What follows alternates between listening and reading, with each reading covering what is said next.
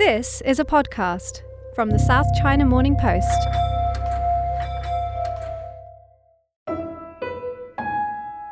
Hi, everyone. Welcome to the latest episode of Inside China Tech. Firstly, we want to take a second to say thank you. We are very grateful because there are so many podcasts out there and you are listening to ours. We are just one of some 700,000 active podcasts on the market today.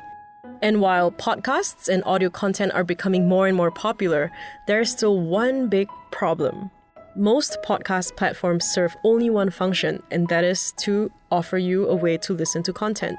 Listening is a very solo thing, but people want to interact with others.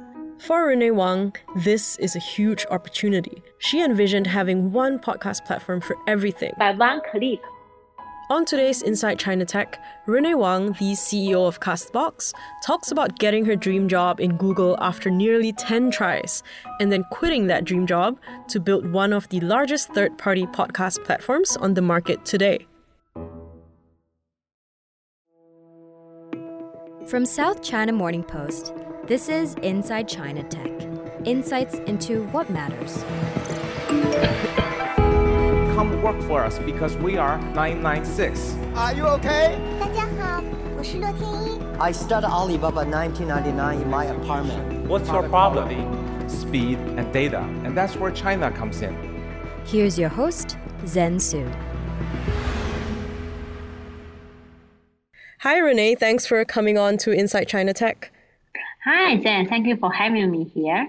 Great. So before we talk more about what Castbox is, Yeah, we would like yeah. to, you know, find out more about yourself. So as I understand, you did not study like programming or coding in university, right? But then No. you became a programmer after. So tell us about your journey. What was your first exposure to programming? Yeah, so I majored in psychology and statistics uh, when I was in college. Um, but I really like coding. I mean, personal, this is a very personal habit. The second reason was that before I know I can learn by myself, and before I know I really interested in that, the real beginning was that the second year of my like college, uh, my ex-boyfriend, he his his major is in like computer science, and he has a he I think he has delivered a kind of like a, a project and uh, but he didn't do anything during the during during the study but he he's asking people for help Renee's ex boyfriend was working on an assignment on Visual Basic, which is a programming language developed by Microsoft. Having left the assignment to the very last minute with just two days before the deadline, he was desperate for help on the project and eventually turned to Renee. Although Renee did not have any background in programming, she agreed to help him so that he would not fail the class. I don't want you to fail. I said okay maybe i will have a try. So that's i think i remember that evening i just took my computer with me and go because at that time after 11 p.m you know the, the dorm the dorm will you know there will be no light and no there's no place to charge the computer. So i just go out find a cafe like a 24 hours cafe and coding for about one night. I mean the whole one night. I think i finished uh, his his job i think at the beginning of the the, the second day like 5 a.m or 6 a.m it was my first time coding and i feel oh that that, that was not hard so that's why i began to yeah So from then, you realized that you were good at it, and then eventually you started developing Android apps. yeah exactly exactly So, what were some of the early apps that you you've created? Um, actually, the first app I created is it's like very funny. There's like because at that time I, I always cannot find my boyfriend, so I really want to know to know where he is. And but sometimes he, he just don't want to watch the, the phone, so I developed an app. So whenever I send a message, including where are you or like uh, where W are you, and he can automatically send me where he is. So this is the first app I developed for Android. Try to look for my boyfriend. so it's real. So, So- upload to Google Play, and people really like it. So, so what does that mean? So every time you you send something like "Where are you?" and then there will be automatic, automatically Yeah. he will reply with like his location. yeah. yeah. and they, they will send three things.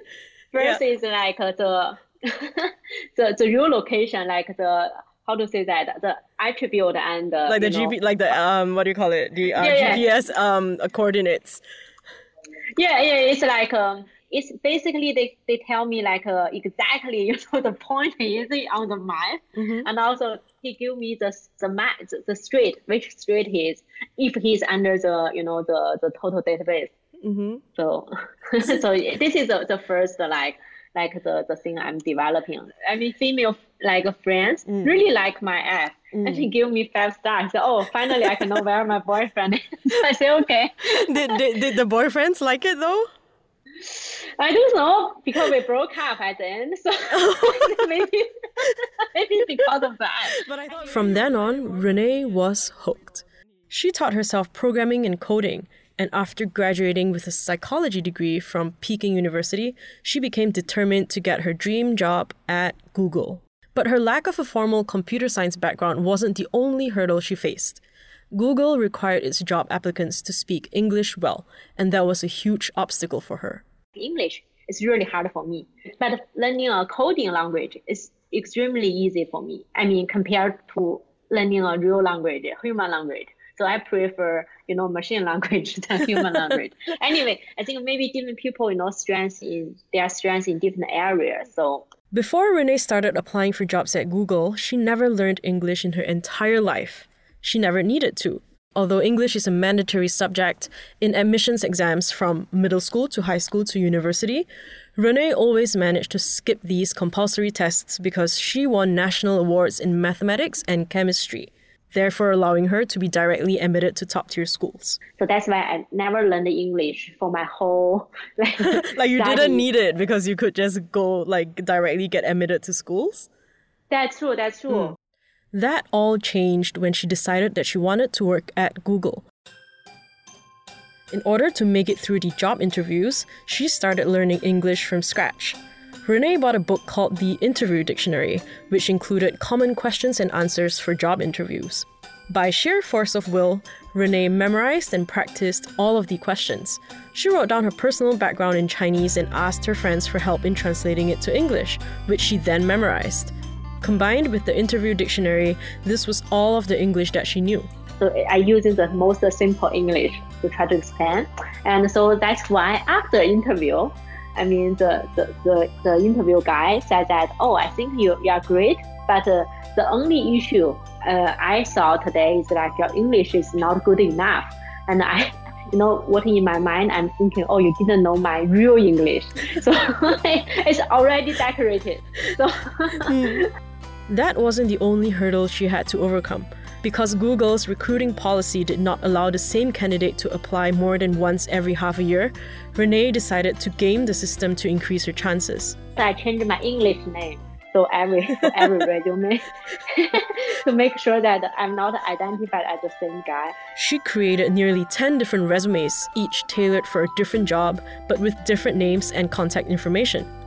When she was finally hired after eight and a half months of trying, she adopted the English name on the final winning resume Renee. During her time at Google, Renee worked as an account manager in countries like China, Ireland, and Japan. But after four years, she decided it was time to go. Okay, so if Google was your dream job, then why did you quit after four years? Mm, because I mean, I'm leaving not because I'm not I, I don't enjoy it. I enjoy it very much. You know, free food and very well paid salary. And also, you know, the, the, the job itself is not that uh, heavy, so the ROI is quite high. So, but I, but I just try to to experience something even hard. So I think I have been, you know, enjoy too much at Google, and I, I just feel like I want something even more hard and even more challenging, you know, to to to to, to make myself excited. Mm-mm. Welcome to 葉っぱ英会話 Podcast 坂戸大地と木村春樹のマイケルは映画でバイリンガル会 While 話形式 Renee で was working in Japan, she got into the habit of listening to podcasts in a variety of languages English, Chinese, and Japanese. But she found that there was no one podcast platform that allowed her to do just that, and it struck her that she could be the one to create that platform on her own. So at that time, the the product market fit is very easy. At that time, iOS has their by default install podcast app, but Android didn't have one. So it's very simple, like uh, entry as a, like four years ago. So in 2016, Renee quit Google and founded Castbox with two other partners. They created a podcast player app which worked for both Android and iOS users. But Renee was not content to just create a podcast aggregator. She wanted Castbox to become a platform for all things audio, whether it's content or a community. To the show. This episode of the podcast is brought to you by. Think about this. In the US, platforms tend to be extremely vertical. Spotify Ad Studio can help you reach your audience in every possible moment. Be heard. Take Spotify, for example. It's a platform for users to just listen to music and podcasts. And for a long time, Facebook served solely as a social media network, while a company like Amazon would serve as a marketplace to buy goods. In China, however, this line is much more blurry. A messaging app like WeChat has morphed into a huge super app that lets you do everything from ordering food to playing games. Likewise, platforms like Taobao and JD.com offer you not just e commerce but also entertainment, with live streaming services and social commerce functions. In creating Castbox, Renee drew on some lessons from the Chinese internet industry to make her app more engaging. Even you say Spotify today, I mean, regardless about even we didn't talk about the community, we only talk about the comments. They do not have comments feature. Mm. So, but if, if you say NetEase uh, music or like a QQ music, you see there are like a community or like there are a comment session. There were tons of very interesting, you know, you know, stories which can expand through the original music. Mm. So that's what what I want to say that I think um, generally speaking, I feel like not only the social, not only the audio, but also for other different kind of like verticals under the mobile uh, application and mobile internet uh, industry, I would suggest we can really learn a lot from all these Chinese Chinese apps. Mm. She's right. If you think about it, every Chinese app has a social aspect in the form of a community, where users can leave comments and have discussions. This social aspect is so essential in China's internet industry that I simply cannot think of any platform that does not have it. For Renee, this was a natural move. Building community features into Castbox allowed users to discuss podcasts that they listen to, something that many people already do on other platforms such as Reddit. We are the only one here in the industry has this feature we call the community. So previously, like uh, listening is a very solo thing but people want to interact with others because nowadays they are trying to go to the Reddit, like a subreddit of Joe Rogan show to talk about the show. But nowadays we integrate the uh, the community inside Castbox. People can just communicate with each other during the show, and they can also simply add timestamps. For example, if like Joe Rogan interviewed about uh, interview Elon, Elon Musk, and it was a three a two and a half hours show, and some people just have, oh, through the 48 minutes, they are talking about VR. And, uh, you know, this was easier for everyone. So I don't want to go through the two, the two hours show. And I guess, oh, uh, 48 minutes, they, they are talking VR. So by one click, you can jump directly to, to the 48 minutes mm. and begin to listen to the conversation about the VR. Mm. So back to this community, we try to make it this like a, like podcast listening not a solo thing but as a like people can share their ideas can have different topics expanding to the conversation expanding to the podcast Another Castbox feature inspired by the Chinese internet space is that of virtual gifts. On live streaming platforms in China, it's common for fans to purchase virtual gifts and send it to the hosts. Hosts can then cash out these gifts, and the platform usually takes a cut. Inspired by the Chinese model, Renee decided to include this feature in Castbox. During the show, we can also support sending virtual gift. So if you are continually to gathering your fan base, or like if I have a lot of followers, they can jump to the show to send you virtual gift you know, to to support our show, and we can cash out into real dollars. I was I was quite surprised because do do the American users actually buy these virtual gifts? Yeah. Because to me, like this sounds like a like to me, it's like a very Chinese thing. Like, like I was surprised that the U.S. Uh, users would do that too. Yeah, of course they did. Because I think the US, they are really used to tipping. I mean, they uh, they are like, uh, since they are born, like uh, everywhere they, they sending tips. Mm. So, so it's very yeah, normal for them. It's like a fun way of uh, tipping. That's true. That's true. Mm. So, on top of that, Renee also introduced a brand new concept called live casting. So, live casting is akin to live streaming, but instead of a video live stream, it would be a live audio stream. And even this feature also kind of has its beginnings in the Chinese internet. While live streaming was initially pioneered by Periscope in the US, it only became a huge phenomenon following the boom in Chinese live streaming apps like YY and Inke. 感谢哥哥送的参云剑。 Live streaming became so popular that even e commerce platforms in China started incorporating it as a means for sellers to interact with their buyers. But Castbox's most unique feature might perhaps be its in audio search function. Let me explain. Audio has long been a black box because searching through audio is difficult. Most of the time, if we're looking for something on audio, we'd have to search keywords in the title or description of a podcast. But Castbox has incorporated AI and natural language processing to allow users to conduct in audio search. For example, if I search like, uh, uh, for example, if, if I search blockchain, maybe there's not a lot of podcast talking about blockchain. But uh, when Gary Vee, when some host, podcaster talking about blockchain inside their, their show, they will not mention it in the title description. But in Castbox, you can find that, oh, says that, oh, Gary Vee talk about the blockchain topic as a second minute or like 10 minutes of the show. And when you click the result, we will help you to jump directly to the 10 minutes and 10 seconds when this blockchain keyword was mentioned. So we are the only one who did have this feature. Ultimately, for an app which has incorporated features that are mostly found in China, it may be surprising to learn that Castbox has virtually no users in mainland China. All of their 28 million users come from overseas markets we do not have Chinese users because we didn't launch in China. Because in China, launch in China, you need a different ICP or some other like uh, license. But even after creating such a successful podcast platform, Renee is not content to rest on her laurels.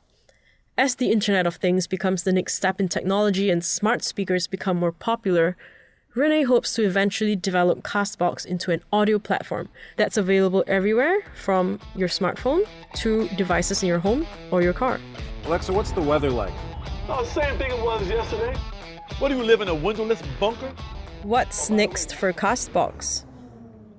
Uh, yeah, so I think for us, we still add more like social and uh, like uh, as I mentioned, more social, more AI. Try to make the ecosystem close within Castbox platform, and we will try to push harder with the social audio and as well as enhance our connections with the podcasters, with the content creators. And I think for next year, we will dedicate the invest more in AI and in you know supporting different kind of devices, mm. especially if 5G came because 5G it has really lower, much lower like battery cost with really higher speed, it means that all devices can be able to connect to internet. So that means that if all the devices came and we want to make sure that we are the first adopters to all the uh, all the smart devices, just like 10 years ago, we are the first adopter of the mobile mobile internet. Mm. So I think in the coming two years, we will put more energy on this part.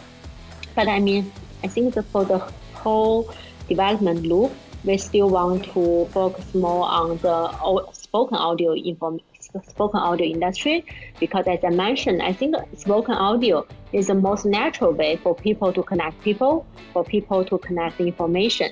We just want to make it make the audio, make the smart smart enough, social enough to make all the experience really you know, you know really smooth and and friendly uh, friendly way.